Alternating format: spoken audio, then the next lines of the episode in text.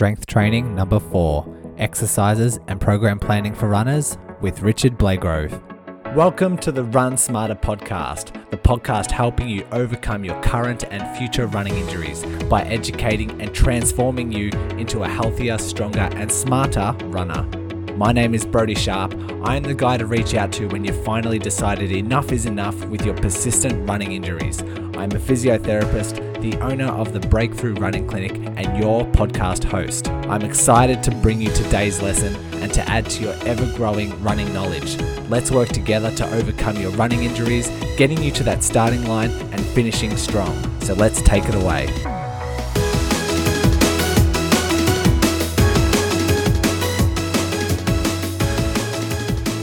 Welcome back to season two Strength Training for Runners. We're continuing our season. Uh, it's encouraging to see the downloads are starting to slowly creep up. Over the past week, couple of days, I'm also getting a lot of shout outs on Instagram about the podcast, and people are wanting to share it, which is really, really cool. And I'm also getting some really nice feedback through direct messages, which is really nice. I have a huge passion for doing these, and when I do record them, um, I'm very excited. I record multiple episodes at once and don't seem to get tired of it. Even just last night, I did this interview that you'll hear this episode and woke up the next morning ready to edit and ready to publish it just because I'm excited to share it with the world. I'm excited to share it with you because it's really, really important stuff. I have a big passion for educating people, and this podcast is serving me in many ways. So I'm glad that's resonated with you, and providing the feedback and the shout outs is is really nice. It's really encouraging. I'm also seeing that the the downloads are leveling out. So earlier episodes are getting about the same amount of downloads throughout the whole season as the latest episodes, which means you guys are appreciating the importance of listening to all of them. If you're listening to this episode or the last couple of episodes when they've first been released, it means that you're a part of this new wave of smarter runners and when this podcast becomes big, which it's going to be, you can have some pride in knowing that you have been one of the early adopters. This episode, we're setting a new milestone for the podcast, and we have our first guest. His name is Rich Blagrove, and he is the author of The Strength and Conditioning for Endurance Runners, um, a book that I've had for about a year and a half now. I've adopted a lot of his principles into my work as a physio and what I've referenced several times throughout this season already. So, about 90% of the topics and the tips that I give you when it comes to strength training for runners has come from Rich himself. Therefore, it was an honor to have him on. Rich is a lecturer in physiology. He has a lot of qualifications in strength and conditioning. He's a tutor and assessor. He did say that he spent a lot of time coaching runners, which he'll discuss in a second. He's not doing much anymore, but he has worked with the younger population with running and running injuries. And his depth in the latest evidence and the research around running, strength, and conditioning is just through the roof. And so I was super excited to have him on. We go through some practical tips for you to apply, some strength exercises for you to do, even if you don't have a gym membership how to structure it throughout your week, what dosages are most appropriate, mixed in with a lot of tips here and there throughout the interview. Really excited to bring you this one. I think we'll have one more episode for season two after this, and then we'll move on to the next. I don't want to give away too much because one, things might change and it might not come to fruition. And two, I just like the element of surprise. So without further ado, let's take it away with Rich Blagrove. So my name's uh, Rich Blagrove. So at the moment, I'm a lecturer in physiology at Loughborough University, and I also direct the Masters in Strength and Conditioning program that we uh, that we run there as well. Um, so at, at, the moment, and certainly for the last few years, actually, my uh, my role with runners has largely been around research. And so my PhD looked into the effects of strength training um, in the post-pubertal adolescent age group with runners. Um, and at the moment, I've, I've moved on to a number of different projects. So um, we're doing some work on um, some of the structural and mechanical determinants of running economy at the moment. Um, and also looking at the effects of low energy availability in runners and specifically how that impacts bone health. Um, I've moved a little bit away from coaching runners in the last few years, just to focus a little bit more on my on my research. Um, but before I started at Loughborough, I was uh, based down in London at a university called St Mary's, and uh, for about ten years there, I worked um, more in a strength and conditioning coaching capacity with runners from kind of recreational level right the way through to elite, um, including some that made Olympic finals and won medals at major international championships. So uh, that was a great experience, and yeah, I wrote a book off the back of that around strength training for for endurance runners, which kind of just shares some of the practice that um, that I was using with those guys. Yeah, great. When you were doing that coaching and working with runners, was there a certain demographic or um, like level, uh, an elite level that you were more attracted to? Um, not really, and I think so. Uh, those, those, people based in the UK will probably know a little bit about St Mary's University, and I guess um, some of your international listeners not so much. But St Mary's used to be the sort of national hub centre for endurance running um, with UK athletics. Um, and it very much kind of retained its tradition and culture once that hub centre got, got moved to another location. And so, at a kind of university collegiate type level, you've got some of the best um, university runners in the UK who are based at St Mary's. Um, and then ones that aren't uh, runners that aren't students, again, you've got um, the likes of Mo Farah that li- live and are based around St Mary's, um, and other senior runners that um, are based in the local area. Um, plus it's quite close to Bushy Park, which was uh, which which is the, the place of the first ever park run. Um, oh, so cool! Running's just yeah. So running's just a really popular sport from sort of recreational level right the way through to yeah your Olympic gold medalists like Mo Farah. Um, but I mean the guys that I was working with were because I was um, I was a member of staff at the university were were mostly students.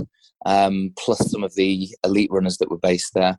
Um, but then, as I mentioned before, my my PhD research focused in on uh, the post-pubertal adolescent age group, so kind of age 14 through to about age 18. Um, and so, in the last few years that I worked there, I was working a little bit more with that that age group, plus a few recreational runners as well. Okay, very nice. And how about you running yourself? Have you um, taken part in any races or do any running at the moment? yeah, great question. So uh, yeah, I was I was a competitive runner right the way through uh, like my teenage years. Um, so I competed at kind of national level. Ran I think 152 for 800, uh, about three 355 for 1500, and about an eight eight and a half minute 3k. So like I was okay, I was reasonable, and that got me a couple of medals at regional championships and so on. But um, I mean, I had a succession of injuries around uh, when I was at university, actually, um, and ended up quitting the sport and moving into uh, into rowing, which, uh, like bioenergetically, in terms of en- energy systems, is quite similar, but the mo- movement pattern wise, it's very different. Um, but that was a great experience. But since I stopped rowing, like r- running's always been my main passion, and I really, really enjoy getting out for runs several times a week. So that's pretty much all I do now. Um, try and get out and do park runs on a Saturday, but I've not really targeted like any like a, a, half marathon or a marathon yet, and certainly nothing competitive for about ten or so years now. And um, I kind of like it that way. but uh, yeah, nothing too serious at the moment. cool. Um, let me bring you up to speed with uh, this season uh, well, that I have uh, with strength training. So um, yep. This is going to be like the fourth episode within the season, which is dedicated to strengthening for runners and just educating the runners about the importance of strength and conditioning. Uh, so cool. we've we've already discussed the the injury risks around strength training and how significantly low it is, um, yeah. and we. I was, I was, sort of educating people about the the link with um, running related injuries and strength training. There's not necessarily a lot of evidence emerging at the moment with a reduction in like running related injuries, uh, but mm. did a whole episode on the benefits that strength and conditioning has for an endurance runner and also yeah. the debunking myths around uh, gaining like muscle muscle mass in the gym Yeah, sure. and making several uh, references from your book, The Strength and Conditioning for Endurance Running, um, along with some other research that I have been doing. But the um, the runners have they're well informed now of the why. So now I want to talk about the how. How can runners Yes. implement things? Yeah, sure. And so yeah. um, I wanted to come up with a scenario, and Mm. I've got a recreational runner who's building up for a half marathon.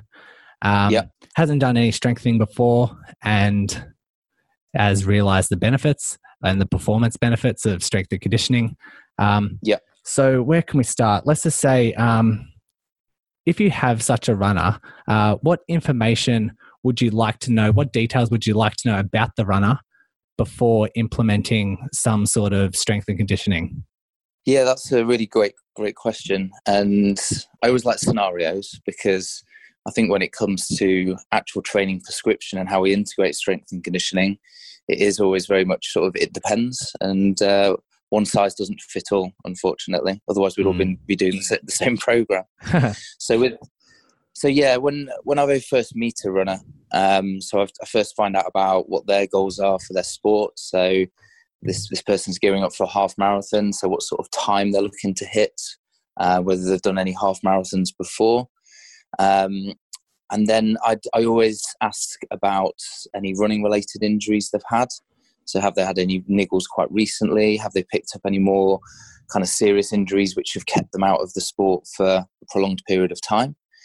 Um, and as part of that, I'll ask if they can provide any sort of physiotherapy reports or if they've worked with other practitioners as part of a sort of sports science support team, like they might have a physiology report, for example, or a nutrition profile.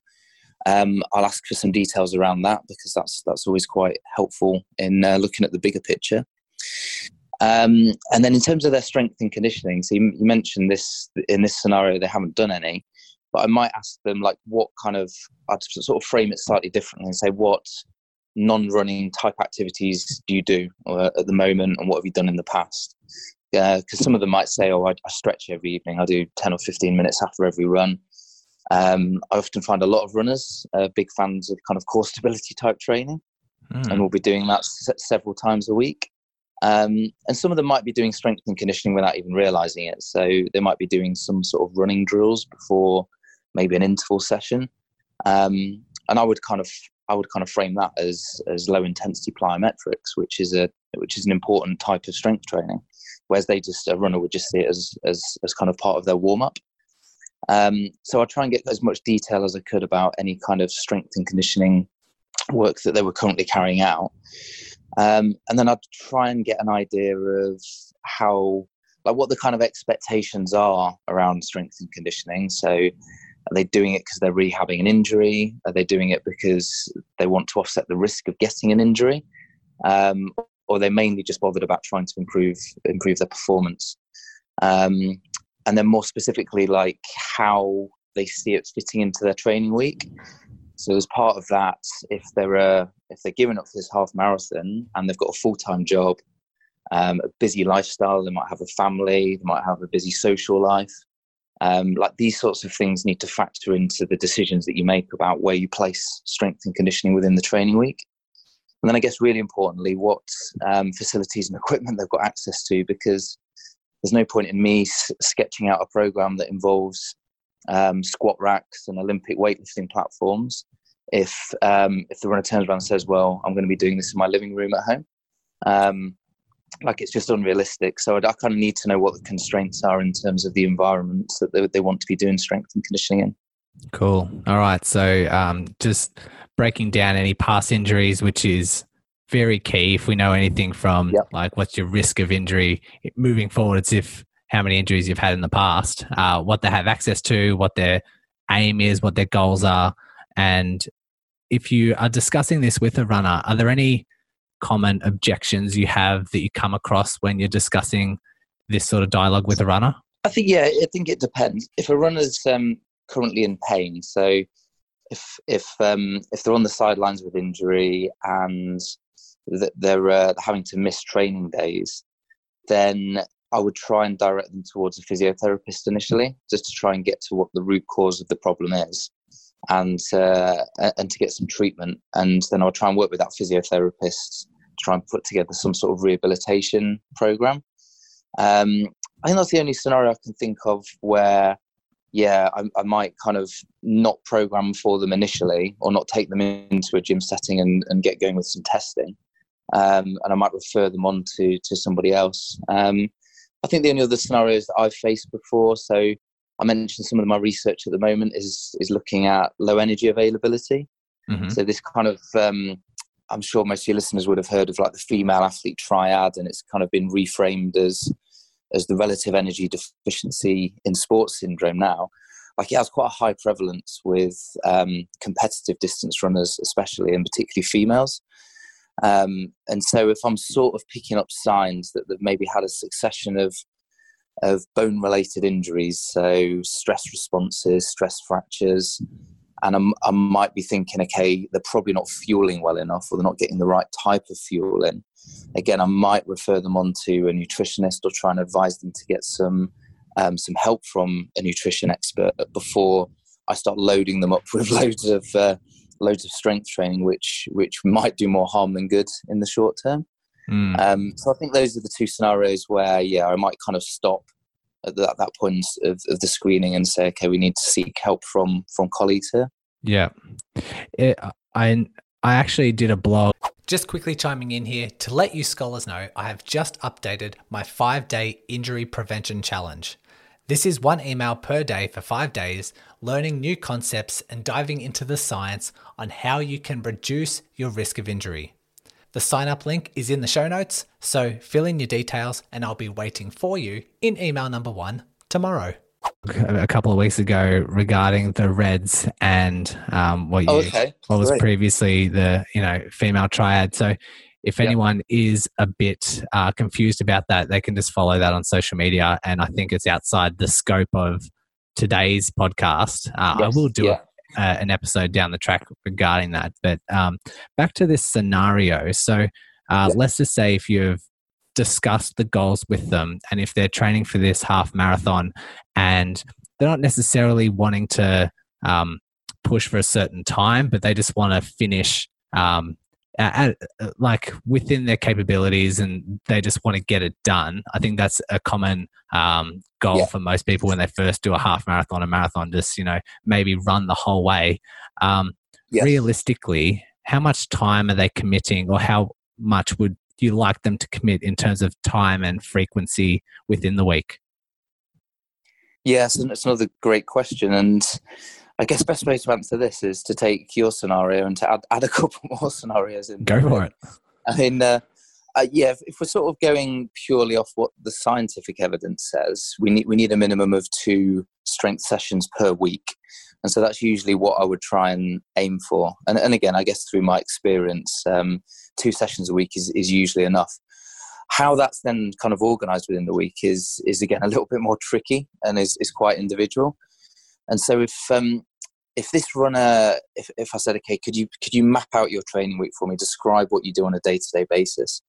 If they're running every single day of the week because um, they've sort of built up to that kind of level and they, they enjoy it enough, so they're getting out six, seven days a week, I would actually say it's safe and based again on on the research, um, effective to drop one or two of those runs to try and accommodate some strength training. Mm-hmm. Um, and so, if they can reduce that down to maybe five runs a week in order to get some some strength and conditioning sessions exclusively into um, a couple of days, then um, that that will usually be really effective. Um, and that kind of extra rest will actually help their running. It kind of seems counterintuitive that you almost do less in order to gain more, um, but that extra rest should help their harder sessions a little bit. And because, as you say, we know that strength training helps reduce injury risk and improves performance, um, like overall, that should lead to a more effective, well rounded training program. Um, I guess another slightly different scenario. So, quite often, what I face if I present um, um, that option to runners is, is they're not very willing to do that. So, particularly if we've got somebody that's running maybe three or four days a week, um, or at a, a, a, more elite level, they don't want to drop runs out of their training program. Um, we need to look to try and find okay, where can we add the strength training to the program, which isn't going to compromise the running sessions too much. And so, um, if possible, I would try and add add the uh, the strength training sessions um, separate from the running sessions with around about six hours recovery or more, if possible. And so that's kind of running in the morning and then trying to do a strength training session in the evening, if possible. Um, quite a lot of runners like to do their strength training on an easier running day, so it doesn't kind of interfere with with harder, um, like tempo type running sessions or interval type running sessions, which is completely fine. Um, and other runners prefer to do it on their harder days, so they kind of adopt what I would term a sort of polarized approach to the week, where you have very hard days, which include your harder running and your strength training sessions, and then very easy days, which are essentially just a slow, easy recovery run um, in order to get over the, the harder days' work.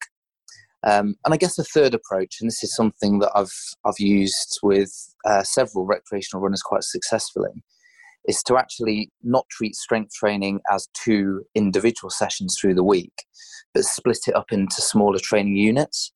And so work for about 20 or 30 minutes every single day of the week instead of two, like one hour sessions, for example. And so if we split it up like that, it suddenly becomes a little bit more manageable. And so for those runners that can't train twice a day and do a run and strength training, they just have to do their run have a little recovery, and then go and do some form of, of strength training um, every single day of the week. Mm. If we go back to that, um, the other scenario you're talking about when we're doing um, two or three strength training sessions, and you're suggesting an idea of uh, doing a run and a strength session within the same day, um, yep. you would recommend doing the strength sessions later in the day um, after a run, or does it matter if they swap and do the strength training in the morning, wait six hours, and then do a run later on that day? I think for, somebody that's just starting out strength training, it, it really doesn't matter. Like the most important thing is that runners are engaging with it. And so, like, if it's dictated by their lifestyle that it's better that they go to the gym in the morning and they prefer to run in the evening, I wouldn't have any problem with that at all. Um, in more well trained athletes, so athletes that have perhaps been doing strength training for years and years, we do probably need to be a little bit more scientific about it. Um, but still, if the main goal is to get fitter for running, I would still argue that it's probably better to do a run first in the day and then the strength training session later in the day, particularly if that run is is got to be of a relatively high quality. Yeah, that makes sense. And for those who decide to do a strength or combine their strength training on an easy day compared to combine their strength on a hard running day, uh, is that just a trial and error um, thing for someone to try for as a runner? Yeah, I think so. And again, this, the, the research evidence around this is is pretty weak. So we haven't got any kind of consensus um, with what the, uh, the scientific evidence is is telling us. Um, and I think it sort of makes logical sense that if you've got two or three really hard sessions within the week, so some sort of hill sprints, some sort of interval training session, some kind of race pace type tempo effort, then doing anything else on that day, which is going to make you tired, um, doesn't really make a lot of sense. Um, and so, if people prefer to do it on an easier day, like that's completely fine. Um, so they do their easy run, and then the priority on that day is to do the strength work. Um, I've, I've I, I, then kind of played around a little bit, and this was more with with the elite athletes that I was working with, who obviously don't um, they only have part time jobs or they don't work, so they've got much more time to recover and to choose when they're, they're going to do their sessions uh, within the day. So we played around, like you said, through through trial and error, more or less, with trying to do the um, the strength work a few hours after their um, their hard running session. And for um, for those runners, it seemed to work quite well, and so they're able to recover quite quickly from their hard running session in the morning, go to the gym, do their strength work, and quite often they would do another run in the evening. And then they adopted that type of polarized design through um, the whole training year.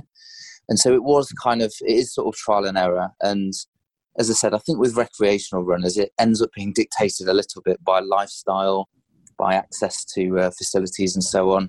And so when you take those sorts of things into account, it ends up being a kind of individual decision based around what's what's best for that runner.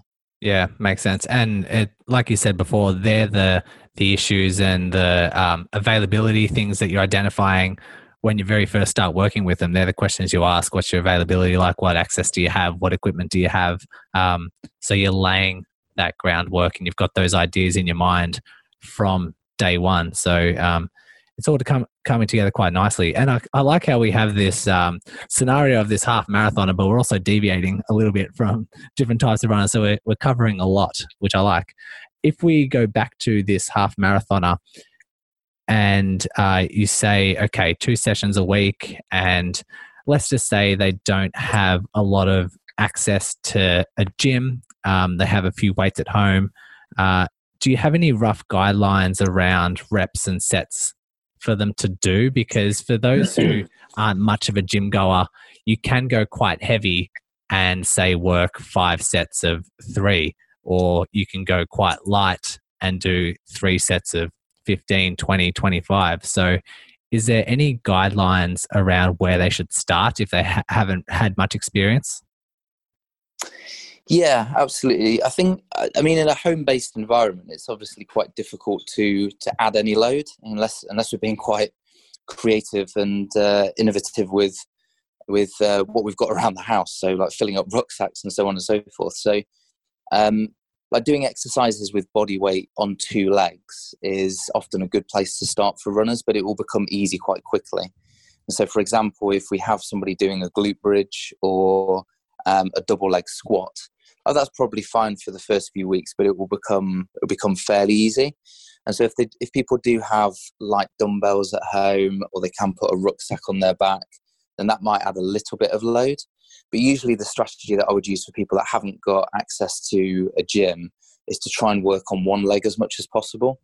Because obviously, when we're working on one leg, we've got to move um, we've got to move our entire body weight just with uh, with half the muscle mass as, as we do um, when we're doing two legged work. And so doing things like single leg squats, single leg glute bridge, split squats, um, and different other lift, different lunge patterns um, will usually be enough loading for somebody that's not done any strength work before to uh, to drive um, a meaningful adaptation. Um, and in terms of repetition range, so on those body weight type exercises, I think people will be able to manage somewhere around about a dozen or so repetitions initially. Um, and I think once once you get to a point that that's starting to feel quite easy, you do need to start thinking about adding load rather than just going up in repetitions. Um, and so, as I say, one way to add load is to work on one leg, um, and yeah, to work back up towards twelve repetitions. And then when I think when runners get to that point, yeah, we then need to start thinking about okay, how can we try and drive a little bit more strength adaptation um, with what we've got available to us, which is uh, which starts to get tricky. Absolutely. Um, in those initial stages, when you're doing those uh, dozen rep ranges, if they have access to a TheraBand, anything that they can start with, uh, if they have access to that. Yeah, sure. So yeah, elastic, elastic resistance is really useful. So mini bands, TheraBands, and I mean the the, the thicker resistance bands, which um, practitioners often call like monster bands um, on don't actually cost too much money. So I think, like certainly in the UK, you can get like a decent resistance band for around about eighteen or twenty pounds, um, which isn't too much. And so if you were to wrap that around your shoulders and stand on it and do some sort of exercise against that resistance, that's um, that's certainly helpful, and that's one way to to add a little bit more load. Um, and I've used door frames and things like that before. So if you press up against a door frame and try and do something like a calf raise, for example, um, it's a kind of static type contraction. Um, but that's usually again enough to to start overloading individual muscles quite nicely. Yeah, no, never thought of that before. It's a it's a handy tip. Like you said, you need to get creative. yeah, yeah, absolutely. Um, and yeah, like I've I've seen people like like I mentioned before, load up rucksacks with heavy books and and and things like this. And we've, we've got to think about safe, safety a little bit and the way it sort of pulls you out of position. But um, again, it's it's better than nothing, and probably better than paying a gym membership for a lot of people. yeah. Um, so it's a good tip that you were saying if you if these exercises like bridges, lunges, squats, calf raises, like all those variations, once they start getting too easy, um, trying to avoid uh, increasing the reps from 15 to 20, 25 and start increasing the load. So um, I'm kind of reading between the lines and saying that a gym membership would be more effective, or if you do have access to weights, that would be more effective to start applying load. And once they start progressing and transitioning into that phase, uh, are you recommending similar uh, movements? So we're still keeping with the squats, the calf raises, the lunges, but just applying more load? Yes, yeah, absolutely. And yeah, as you're alluding to there, it, it does, it gets to a point fairly quickly that it's, it's difficult to apply more load. So using some free weights and uh, yeah barbells dumbbells and so on it like sort of becomes necessary and i'm by, by no means trying to sell gym memberships here but uh, it's it becomes difficult once we get to yeah that kind of 12 repetition 12 repetitions and we're just using body weight and we're not really getting much from it that it's better to uh, to add load and yeah to answer your questions about exercises so typically I will always have runners doing one or two bilateral exercises on two legs. So something like a Romanian deadlift and a back squat, and um, and then a couple of single leg exercises. So I've really just got two sort of main what I call movement streams. So stepping patterns and lunging patterns. So the most simple form of a stepping pattern is just like a sort of dead leg step up or stepping up onto a low box with um, hopefully some sort of load on your back. And the most simple lunge pattern is just a split squat. So if you take an exaggerated step forward, so your back heel raises off the ground, you can kind of feel your weight pushing through the front heel, it's just lowering your hips down towards the ground and then popping back up to uh, to the start position. Um, and so, yeah, th- those four exercises form a kind of quite nice, well-rounded lower limb resistance training program.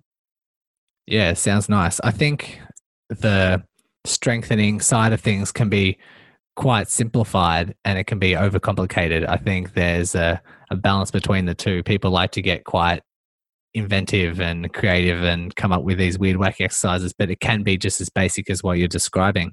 Um, if they're starting out, well, if they're becoming more experienced, um, should we? If you're if you're taking on more and more load should just stay around the same rep range if we're wanting to see those benefits through that half marathon um, and still continue with that half dozen, but just continue applying heavier and heavier weights?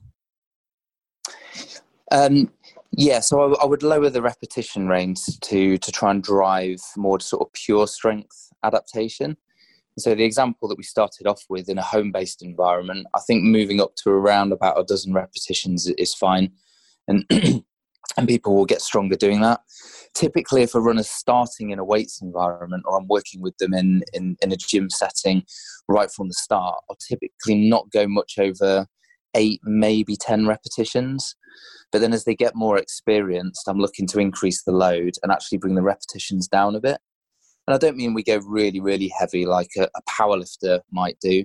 Um, but with some with some more well trained runners, I would go as low as about three repetitions. So be working around about three to six repetitions as they've uh, accumulated um, a number of months' experience. And then when they go back to the start of a training cycle again, I might periodize it so they go back up in terms of their repetition range, so back up to around about eight to ten repetitions. And then they're working back down again, getting heavier and heavier um, as as their training progresses. So it's as much about varying um, reps and sets and loads as it is about um, like actually sort of yeah like what what the actual repetition range we're looking to work to. Yeah, and I think it's important just to include at this stage if someone were to uh, start applying load, making sure that they're reaching the adequate range for the exercise and doing the technique correct. I think it's um, obvious to say, but should probably be included. um, do you focus a lot on technique initially with the runners that you used to work with? Yeah, and that's that's exactly one of the reasons why I'd start with a slightly higher repetition range with novices, because typically um, they wouldn't be doing the exercise in the first place if they weren't moving effectively just with body weight. But the second that we start adding load in the form of barbells or dumbbells, they need to be able to hold hold their form well.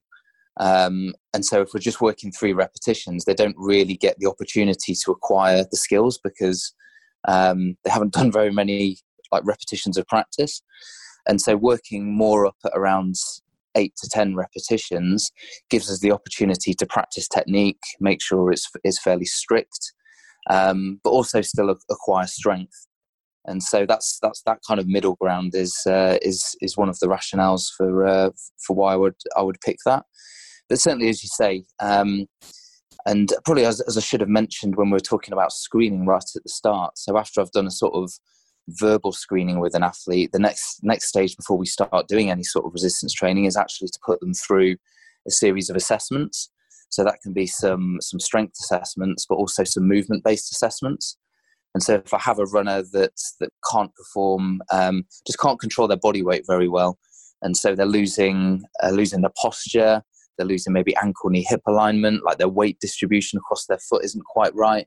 These are the sorts of things we'd work on initially just with body weight until they could control the movement well and perform exercises through uh, through range of movement with good form, and then we would look to start adding some load after that. And uh, the second it starts breaking down, as you said, it would uh, would take a step back and regress the exercise, and uh, and try and tidy up the technique a little bit. Yeah. And you do have a chapter in your book which illustrates that really well. All those breaking down those movements and looking for any faults or like just a checkbox kind of list. Okay, yes, is this yeah. are they achieving this, this, this? Okay, tick, tick, tick. It's all okay. I think I like to add when I'm working with my runners as well, if they are doing a certain exercise at if it's a new exercise and they're doing a, a high rep range, um, just asking where they feel the fatigue as well and yes, uh, yes. knowing if they start feeling it in the right areas, okay, that's probably a good chance to progress. But if they're feeling their back or somewhere in their shoulders and they're not really um, meeting that that fatigue factor, it's probably worth either like modifying the exercise or finding uh, slight variations in technique variations so that they can start activating the right muscles. Would you agree with that? Yes, hundred percent. And yeah, it's often one of the um, uh, my, my, criteria when I'm going through those assessments. Um, I think something like a glute bridge is a really good example of that. So an exercise you'd expect them to be feeling it fatigue or at least working and activating within their gluteal muscles. But if they're feeling a lot of kind of tightness and uh, overactivity in their lower back, then um, yeah, that's then a, a, sort of little bit of a cause for concern um, and something you might look to address or keep that exercise in the program for a period of time um, until they can feel it a little bit more through the muscles that should be working. Yeah, makes a lot of sense. Let Let's say someone, a die-hard runner, comes to you and says, "Okay, Rich, I'll follow your strengthening program. Um, I'll do it twice a week, and I'll continue running my usual running program. How long until I can start seeing benefits with my running?" What would you say?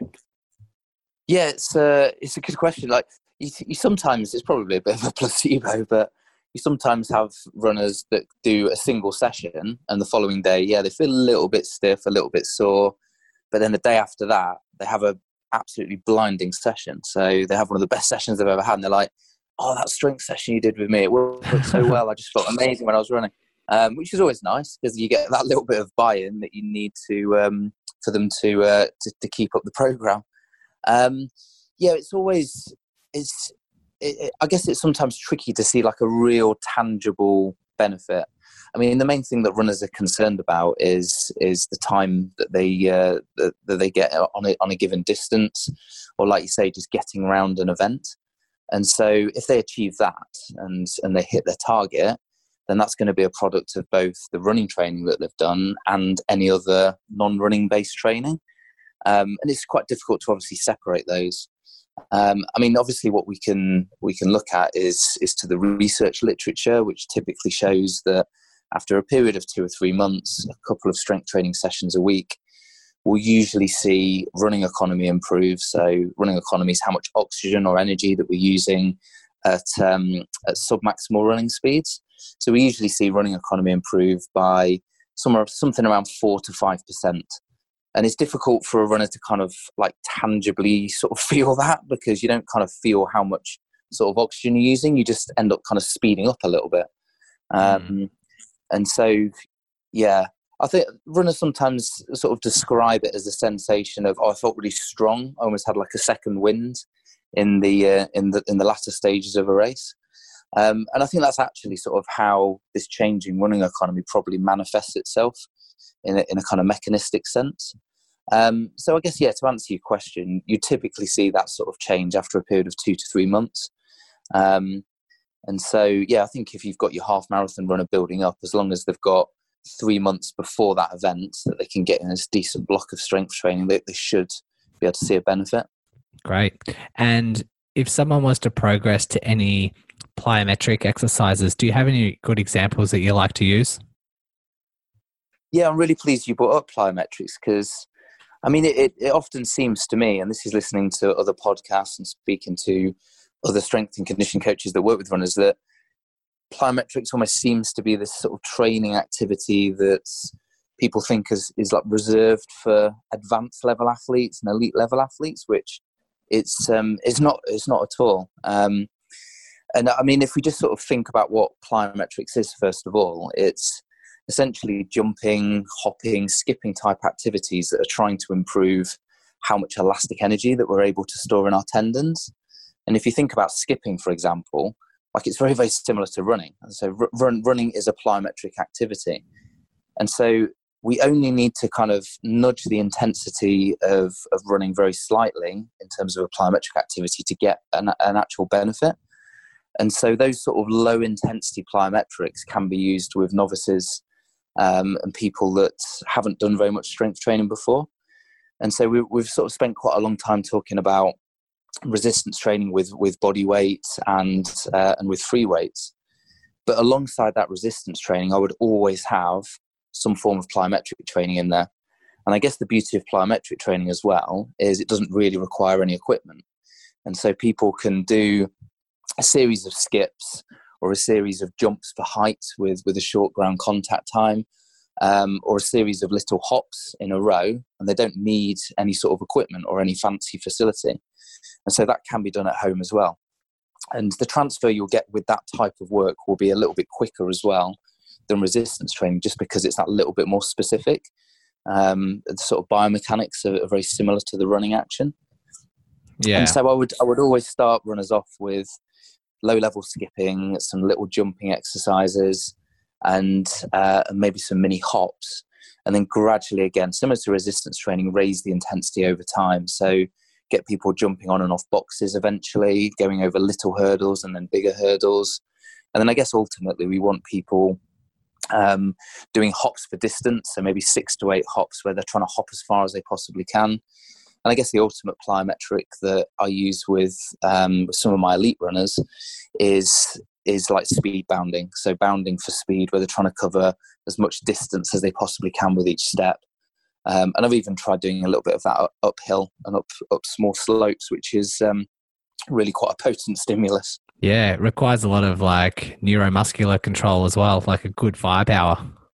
It does, and that's that's why I certainly wouldn't use it with people that have years before we get to that that kind of point. Um, and so, yeah, I wouldn't be recommending that uh, if people haven't done it before, they dive straight in and and go bounding up a steep hill.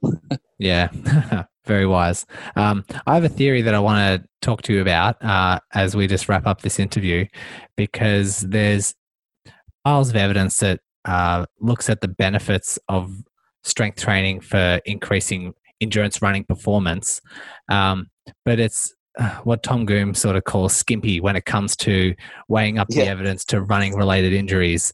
And will it reduce your risk of injuries, the the evidence isn't as backed up. And if they have, if you have a look at a runner or like a bunch of runners, and you say, okay, you guys are weak runners, you guys are strong runners, um, continue with your normal running miles and uh, mileage, they get injured the same rate.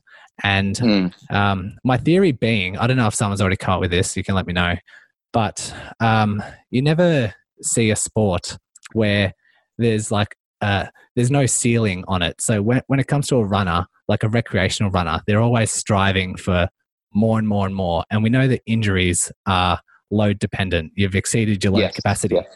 We all know that. Yeah. But um, for a recreational runner who does a half marathon, they go straight into okay, let me do a marathon. And you never have. I was, I was saying this on a um, a couple of other episodes. You never have a basketballer who gets really good at basketball and says, "Okay, let me try doing three games of basketball at once." Now, you, it doesn't happen. There's like a capped ceiling when it comes to some sporting events, and you never really see um, such an open-ended like sport Yeah. like running. And so people not only have this um, ability to just to do more and more and more, but they want to go faster and faster, and they always see themselves wanting to be two steps ahead of where they are now. So they're always wanting to run faster and run further, and doesn't matter on strength that it's irrelevant of strength. You always want to better yourself. What do you think of that?